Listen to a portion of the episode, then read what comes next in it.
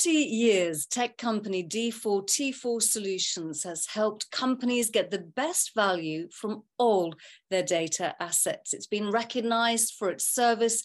It's won many awards, including Technology Company of the Year in the Small Cap Awards 2022. I'm delighted to be joined by the Chief Executive, Bill Bruno. So, Bill, first off, congratulations. Now, I know who was on that judging panel, and they're very hard to please. So, what do you think pleased them? You know, um, it, it's it's a it's a good question, and, and we're obviously very humbled to to receive that award. We've we've benefited uh, lately from from quite a bit of recognition, and it's it's extremely humbling for the company. But I, I think honestly, it's just a testament to the team, to the culture that that we've built, and and just every contribution that each person across the business is making. You know, we have what we like to say world beating technology our competitors uh, are uh, you know are, are unable to compete with us at the level that we believe we can. And we have a team that believes in that and and is out there working with customers on a daily basis to help them better use data to to make decisions across their entire business. And and a lot of what we do um, falls right in between sort of helping businesses be more successful but also creating better experiences and and uh, on the marketing side for for consumers and and also you know protecting them from fraud with our with our recently launched fraud data platform. So i think it's a mix of of the innovation we're doing the team contributions and and probably the markets that we're we're delivering within as well being being such a uh, a massive need for businesses today as, as we think about protecting consumers around the globe. Okay, so data is at the heart of your business. The company was founded 30 years ago. So, over three decades, I'm wondering how the concept of data has evolved. So, you know, when you were founded, what were data assets then and what are they now?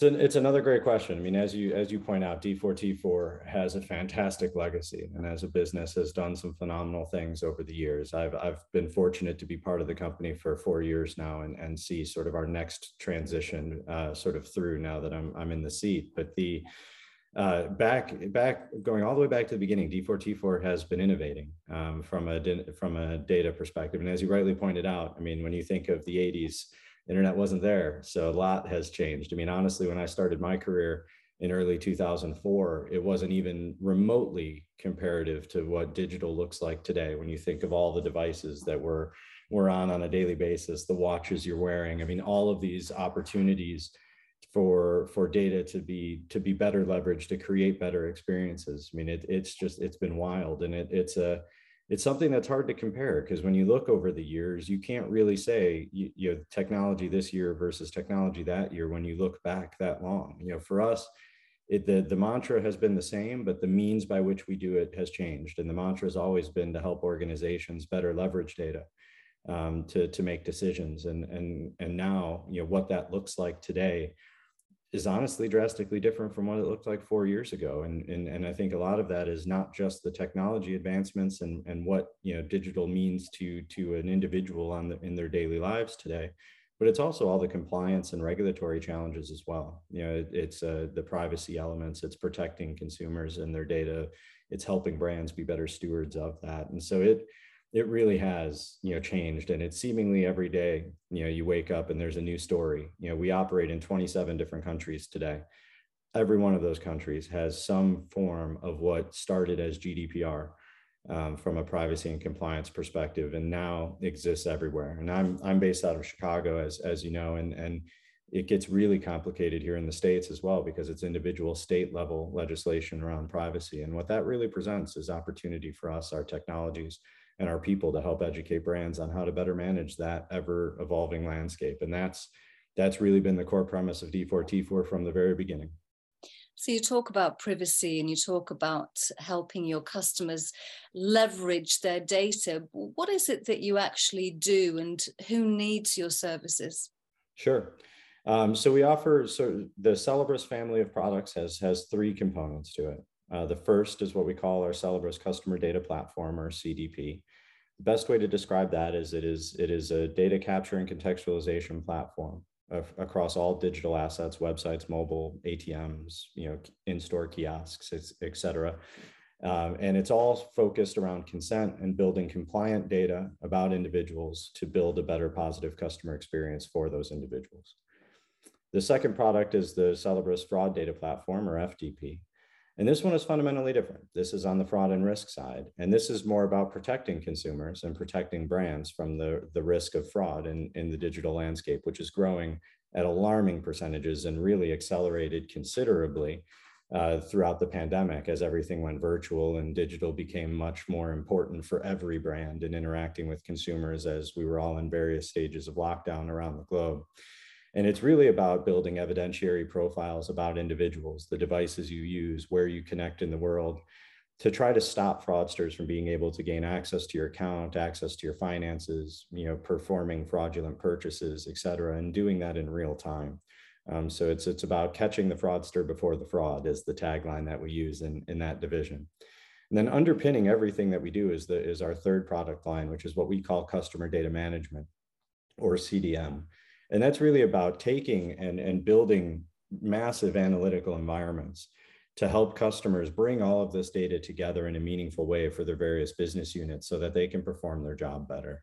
It's about launching uh, what we've launched in, in the, the CDP and FDP and offering more flexible deployment methods and things like that we call the Celebrus Cloud to help clients in a more compliant and secure security conscious manner get these technologies deployed across their, their digital presences as quickly as possible in a well-controlled environment designed by D4T4 so that they can ultimately start to see the value from that more quickly and, and offer that level of flexibility. So that's that it it's underpins everything that we do and, and, and includes a ton of phenomenal people, uh, D4T4 intellectual property and software as well, and, and underpins the, the environments that we build to help customers get that data to the right places to make the right decisions. So I'm thinking about that value. So your customers, they pay you. So the cost of those services, in in time, do those services pay for themselves, meaning that the customer will benefit in terms mm. of reputation, maximizing value, and getting back all the money that they've paid you in the first place? Yeah, so we pride ourselves on on bringing solutions to the market that that that produce value in several ways. I mean, there's the opportunity cost. So in most cases, when customers bring our technology in, it's to solve for something that they haven't been able to do with other platforms. So there's a, a value to that in creating positive customer experiences. And we've had Forrester and Gartner and others put an analysis out into the marketplace that shows that generally customers pay for you know have the solution pay for itself in the first six months um, and that's a goal for us for us it's what value can we show in the first 90 days of deployment for for customers and generally speaking we're able to deliver on that across the board uh, around the globe with all of the customers that choose to put their faith in us and the opportunity cost is, is obvious. There's also the cost of savings. Um, so generally speaking, you know, organizations have been paying for technologies that fall short and they don't have to pay for those anymore by bringing Celebrus in and consolidating their data capture, building a single source of truth, either for marketing or for fraud purposes, and, and driving that forward. But then there's also a, a, another element here as well, which is obviously the protection. You know, when you think about the fraud world and how much fraud is happening around the globe and the fact that it's growing in some cases 30, 40, 50% year on year, you're talking about millions, in some cases, billions of dollars at risk. There's the protection you know value that we're adding as well by keeping that money from from leaving the door in the first place. And then there's also the data simplification story. So when you factor in our our platforms and our customer data management division and the automation and process that we put in place most organizations save money in the support and maintenance and ongoing management of data as well to the tune of 60 to 70% cost savings year on year which for most of our customers attributes to millions of dollars in savings that they historically we're putting effort and cost and people into to support the the other solutions that weren't delivering upon the promises that we actually do. So there you are you're creating value for your customers but what about your shareholders? Are you making any money? We are a cash generative profitable business. Um, we pride ourselves on that. You know i think it's it's always in any organization, and particularly for me, uh, being new in the seat, and Ash, our CFO, and the leadership team that we've now built, you know, over the last nine months, you know, having just completed our sort of uh, uh, road show as our, our annual results, uh, you know, were audited results hit the market just recently, a couple weeks ago. And for us, it, it's a delicate balance as always. We see an opportunity. We have uh, some tailwinds behind us with, with what's going on in the marketplace for all of our, our, our products. And so it's delicate balance between uh, managing profit and investing for growth in the business as well. And we think we've done a good job of that. We'll continue to focus on that and we'll continue to focus on being a cash generative and profitable business it's also about rewarding the shareholders. I saw that you distributed a special dividend, but I never know what that word means. Is special just a, a one off, never to be repeated, or are you hoping that a special dividend will become an annual reward bonus for loyal shareholders? Sure. So we've we've um, you know for, for, it's it's been a, a, a topic for several months, and, and, you know we knew what the the cash balance, uh, the free cash balance was going to look like um, you know, as uh, and have discussed at the board level for several months on on what we do with that. And obviously, when we're thinking about cash, there's a lot of things that we can be looking at, such as M&A opportunities. And there was nothing imminent at this point in time uh, for the business, and and you know, but we constantly are monitoring for that and and meet monthly uh, to to review that internally to see if there's anything that might make sense for the business.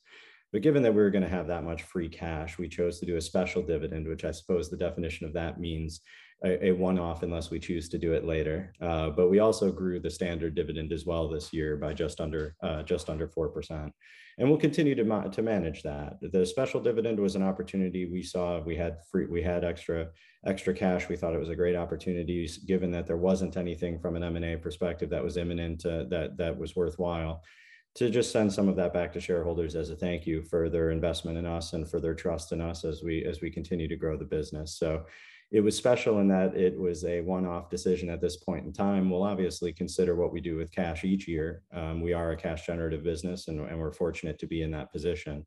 Uh, but from uh, what we were looking at and the operating costs and what we require, this was something that we could easily uh, support and giving back to shareholders at this point in time. And we know the market um, is difficult right now, and we thought that that would be well received by shareholders as well to not only be a business that's growing and, and in a in a market that that is showing you know potential for further growth but to also you know give back to shareholders this year.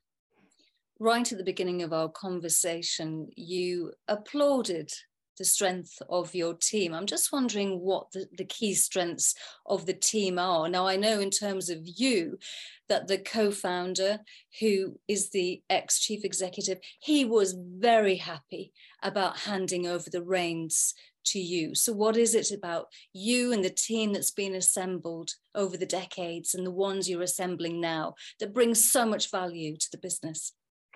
Yeah, I you know honestly I feel very fortunate to be in this position um, in this company. It's a phenomenal business, and and I was also very fortunate to learn from Pete Kear as well. Um, you know, for the past four years, and and and build a friendship with him, and and learned a tremendous amount from him about not only the business but how to how to approach being in this role and and do it the right way.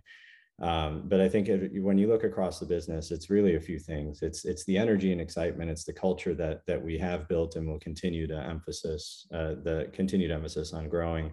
It's the innovation across the business. Um, it's the willingness for everyone to to jump in and play a role to to help out, whether that's something internal, you know, process related or external with customers. And it's it's that mentality i think that that is that that drives the business. You know it doesn't doesn't hurt that we have technologies that that do phenomenal things for for customers. It makes it really easy um, to to go to market and, and talk about our technologies when they are so well performing and have so many use cases of, of value that we've delivered for other businesses.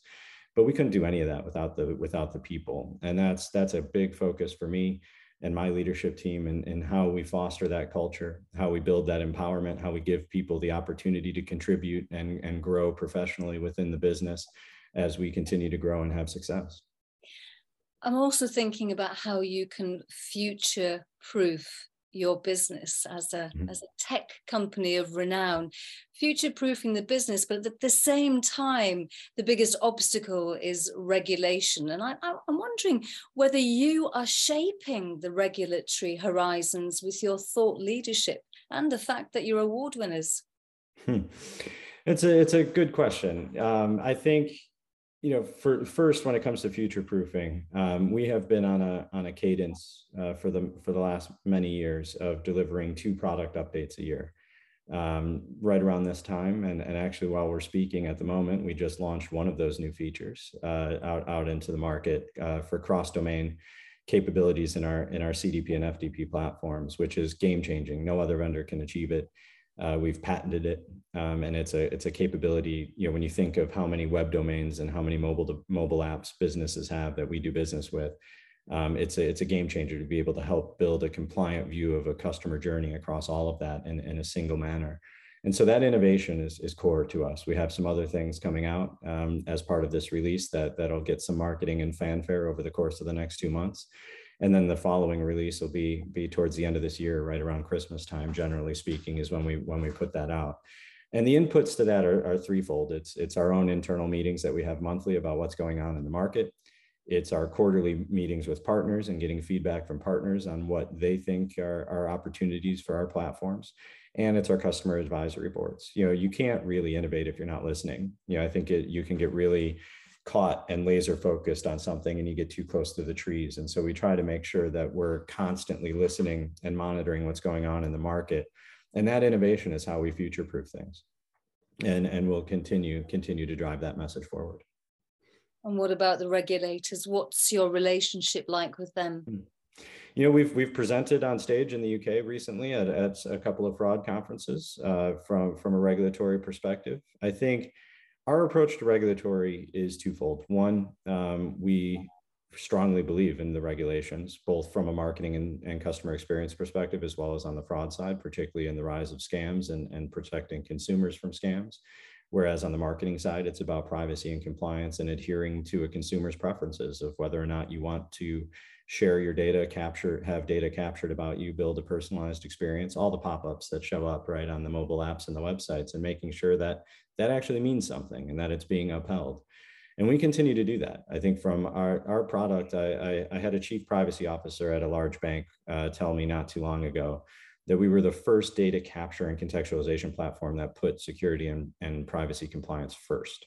Um, so before we talk about all the great things we can do with data, the first thing we lead with is how we make that compliant for the markets that they operate in and for their consumers. And on the fraud side, that's just doubled down, right? It, it's it's all about how do we how do we bring data to bear for businesses so that they can protect consumers? Because when you think of the UK regulations that are currently being discussed in Parliament, as an example, around scams and making it uh, mandatory potentially for banks to, to repay consumers who find themselves victims to that.